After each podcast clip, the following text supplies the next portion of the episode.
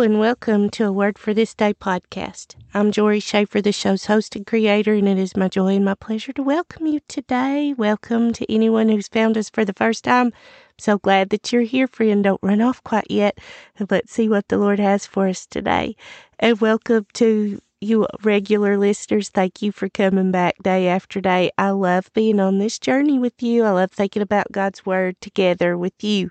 I wish I knew who all of you were and that I could see your faces and that we could talk in person, but uh, for most of us, God doesn't have it that way, and we'll just continue for now in the way that we're going. But I'm just so thankful that you wanted to take time to think about Him and His Word.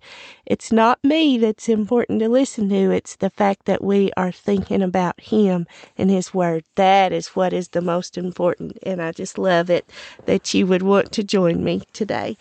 Please know that I continue to pray for you. I continue to pray that the Lord would draw you closer to Him, that you would have more of a desire to know Him and His Word, and that you will uh, make that time, that you'll be intentional and deliberate in uh, scheduling time to spend with Him, whether it's in Bible study, memory work, uh, working on scripture memory, uh, working on uh, your small group or Sunday school lesson, time in worship, personal worship, just you and Him, and time in prayer. You could do those things throughout the day at different times. It doesn't have to be in all in one sitting, and it probably shouldn't be.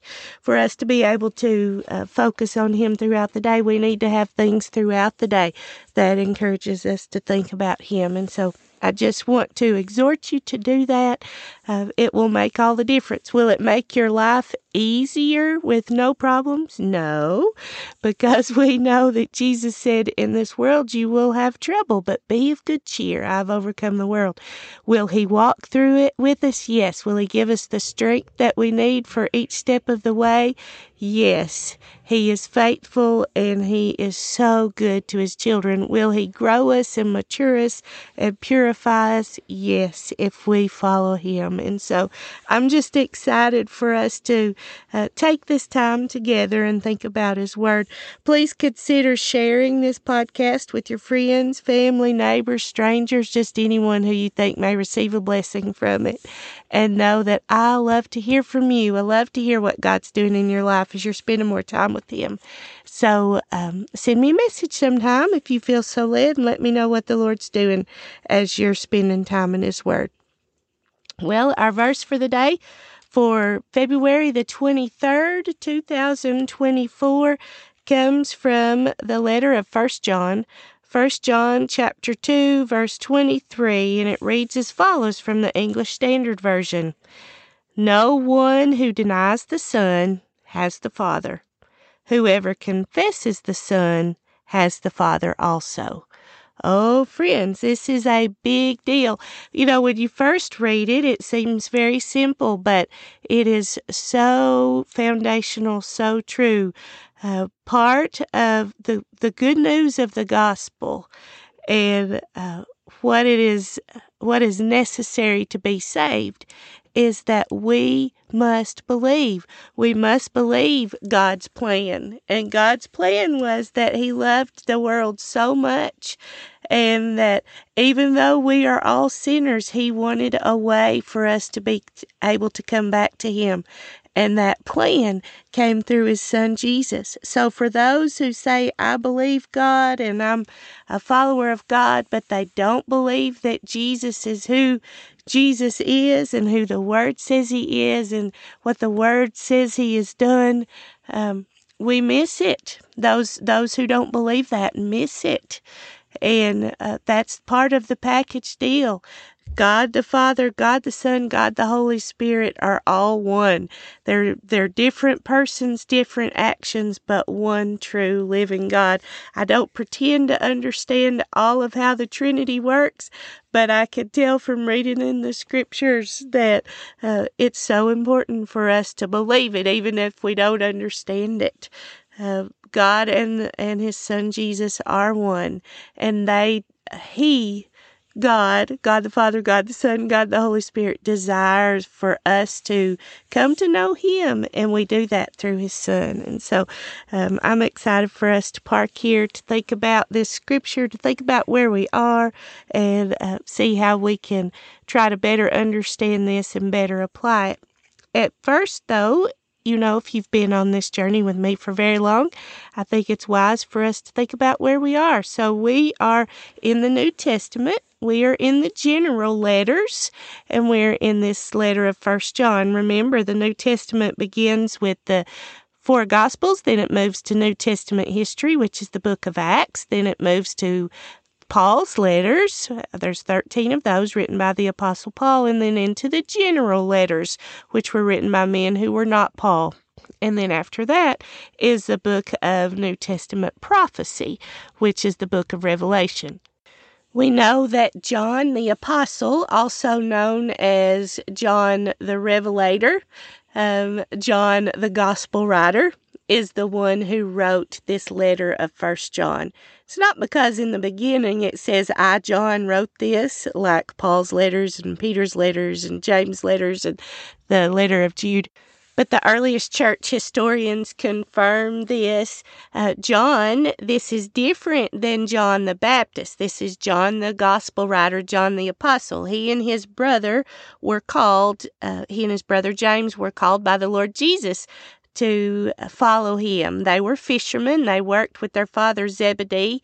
And after the Lord called Peter or Andrew and Peter, he called James and John. And uh, we think, based on uh, history and from what we could tell, that John, this John, was the youngest of the disciples. I'm um, not of the disciples, of the apostles. And we know that he was the longest surviving of the apostles. And it was thought that he was uh, much older when he wrote his gospel, the Gospel of John, when he wrote these letters, and when he wrote the book of Revelation, thought that he was probably somewhere in his 80s or 90s when he wrote that. And the Lord Jesus had very a very specific purpose for John for him to live longer than the other apostles, just like he has a very specific purpose for each and every one of us. Um, we read that John describes himself in the Gospels as the one whom, or the disciple whom Jesus loved. And I don't think that that was because he was arrogant. I think he just realized the depths of the love that the Lord Jesus had for him and for everyone. And we know that Jesus uh, entrusted the care of his mother Mary to this apostle, John. We see that while Jesus was hanging on the cross, he looked to Mary and said, Woman, here's your son, and to John, here's your mother. And scripture records that he took, that John took Mary home with him from that day and took care of her. And so, uh, God gave John through the Holy Spirit this wonderful understanding and this wonderful ability to synthesize all that he saw, all that he uh, was given understanding uh, to write and to write it down so that we could have it. And I love what John writes in at the end of this letter here. And we see a very similar thing at the end of his gospel, but this was his purpose. And I love it when we have uh, the purposes recorded in the each letter or book. You, it may be hard to find that in some of those, but for some it is very black and white. So listen to this in First John 5 13. He says, I write these things to you who believe in the name of the Son of God, that you may know that you have eternal life. He so wanted people to know how they could know that they could have eternal life. And it was through believing in Jesus, through believing that what he had done, what he said he'd done, what the word says he's done, what people says he has done, as far as being the savior of the world was true and that he was God's son, and that was true, and that he was here doing the will of the Father. And so I love that. We also see at the end of John's Gospel, uh, in John chapter 20, verses 30 and 31, he says, I write he's, oh, well, let me back up. It says, Now Jesus did many other signs in the presence of the disciples, which are not written in this book, but these are written so that you may believe that Jesus is the Christ, the Son of God, and that by believing you may have life in his name. It has always ever been about belief. It's always ever been about faith.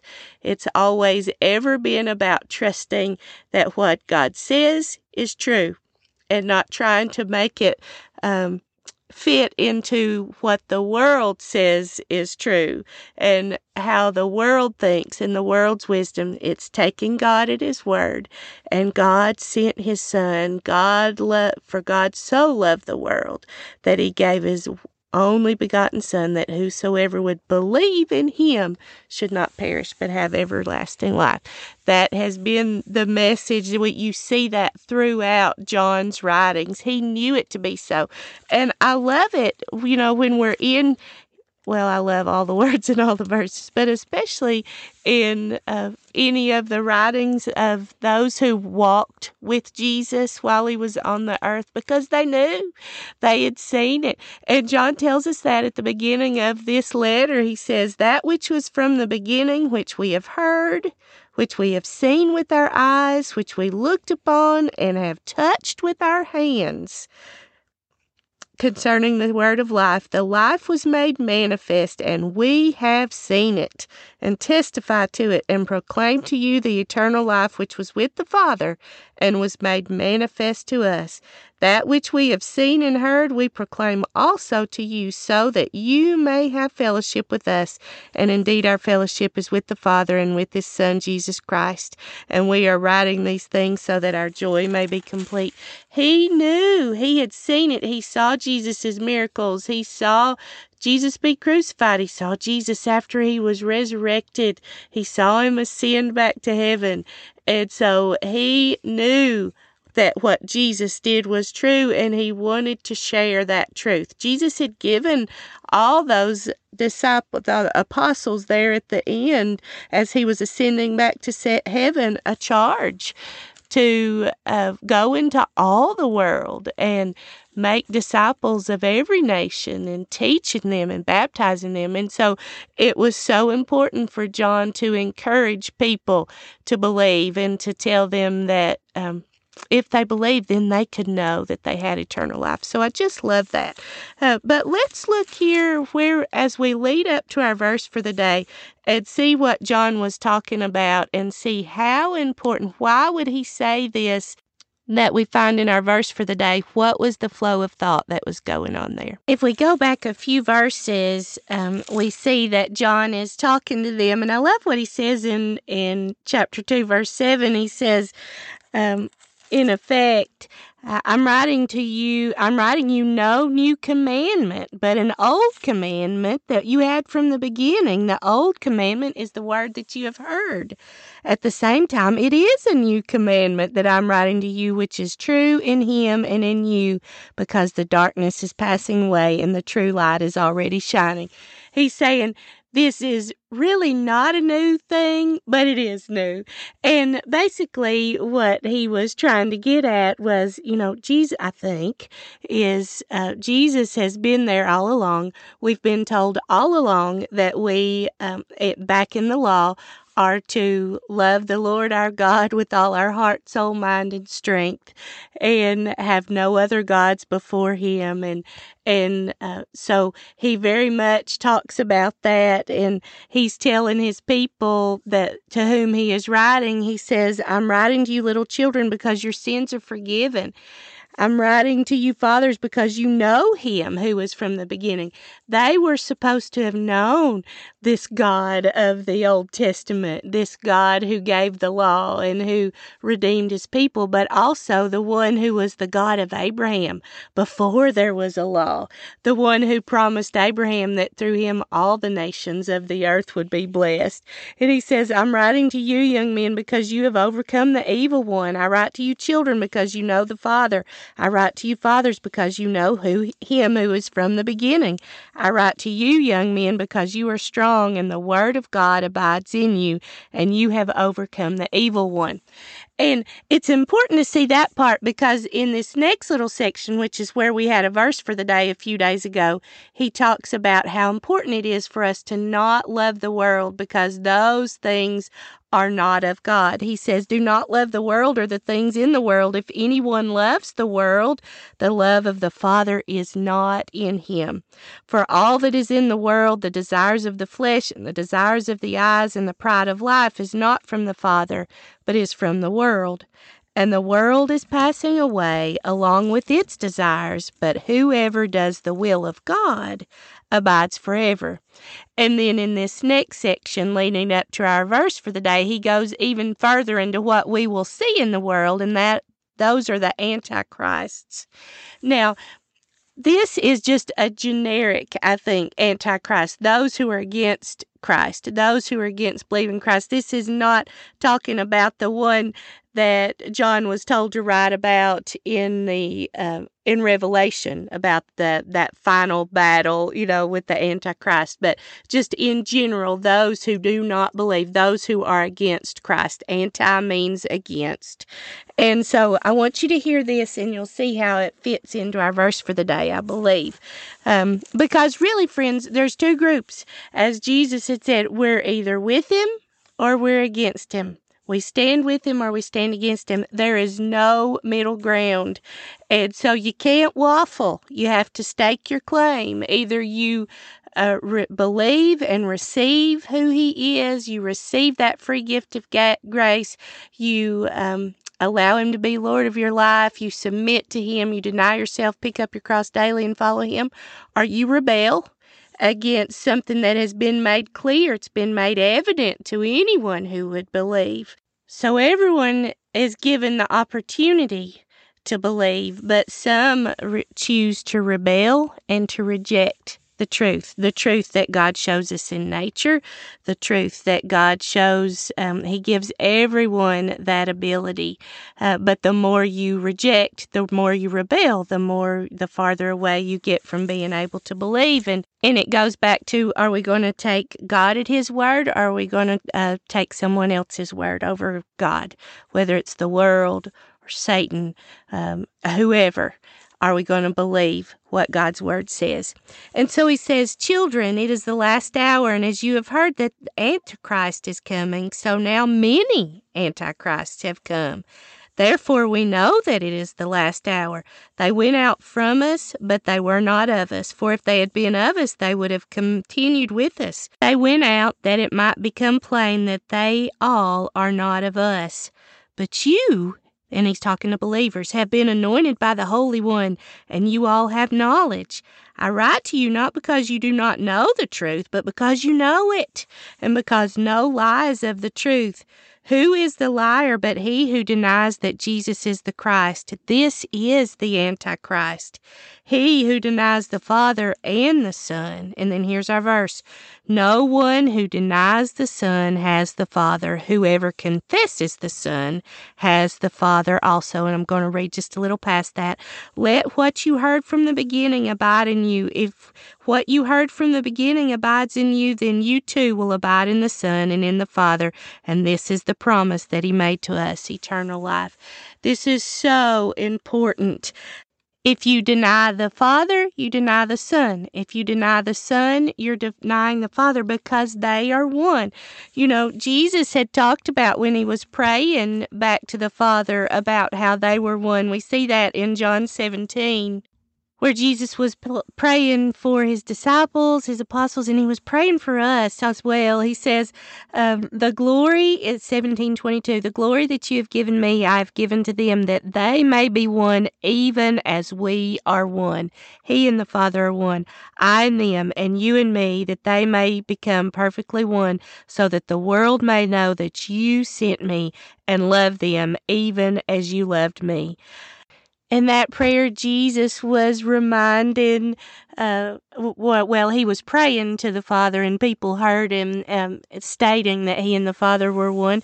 And even though way back in John 6, uh, when after he had fed the 5,000 and uh, people came to him and he said, You're following me not because of the signs and wonders that I did, but because you ate your fill. And, um, and then they ask him about what do we need to be doing to do the works of God. And he says in uh, John 6 29, Jesus answered them, This is the work of God, that you believe in him who he has sent. And it was so important. It has always been important about that believing. And remember, he, uh, John, the gospel writer, John, who was writing this letter, uh, was probably writing to both Jews and Gentiles. But um, there at the beginning, when their ministry started, they were ministering a lot to the Jews to get them to see that Jesus was this long awaited Messiah. And the, one of the big points here is you can't have God the Father without without God the Son because that was part of the plan. God talked about this in the prophecy that he was sending the Messiah. So you can't separate them. It's it's all part of the package deal and that is so important for us to remember. It's so important in this world that we live in. You can't you can't have one and not the other. You can't believe God but not believe Jesus. You can't believe Jesus but not follow what God has said. They're all one. And that's just so important for us to remember. No one who denies the Son has the Father. Whoever confesses the Son has the Father also. It's so important for God for us to acknowledge and confess what He has done for us in graciously sending His Son to us. And uh, that's how we're part of the family as we believe and we receive what's been given. May we do that. May we encourage others to do that for God's glory. Blessings to you, friends. Until next time.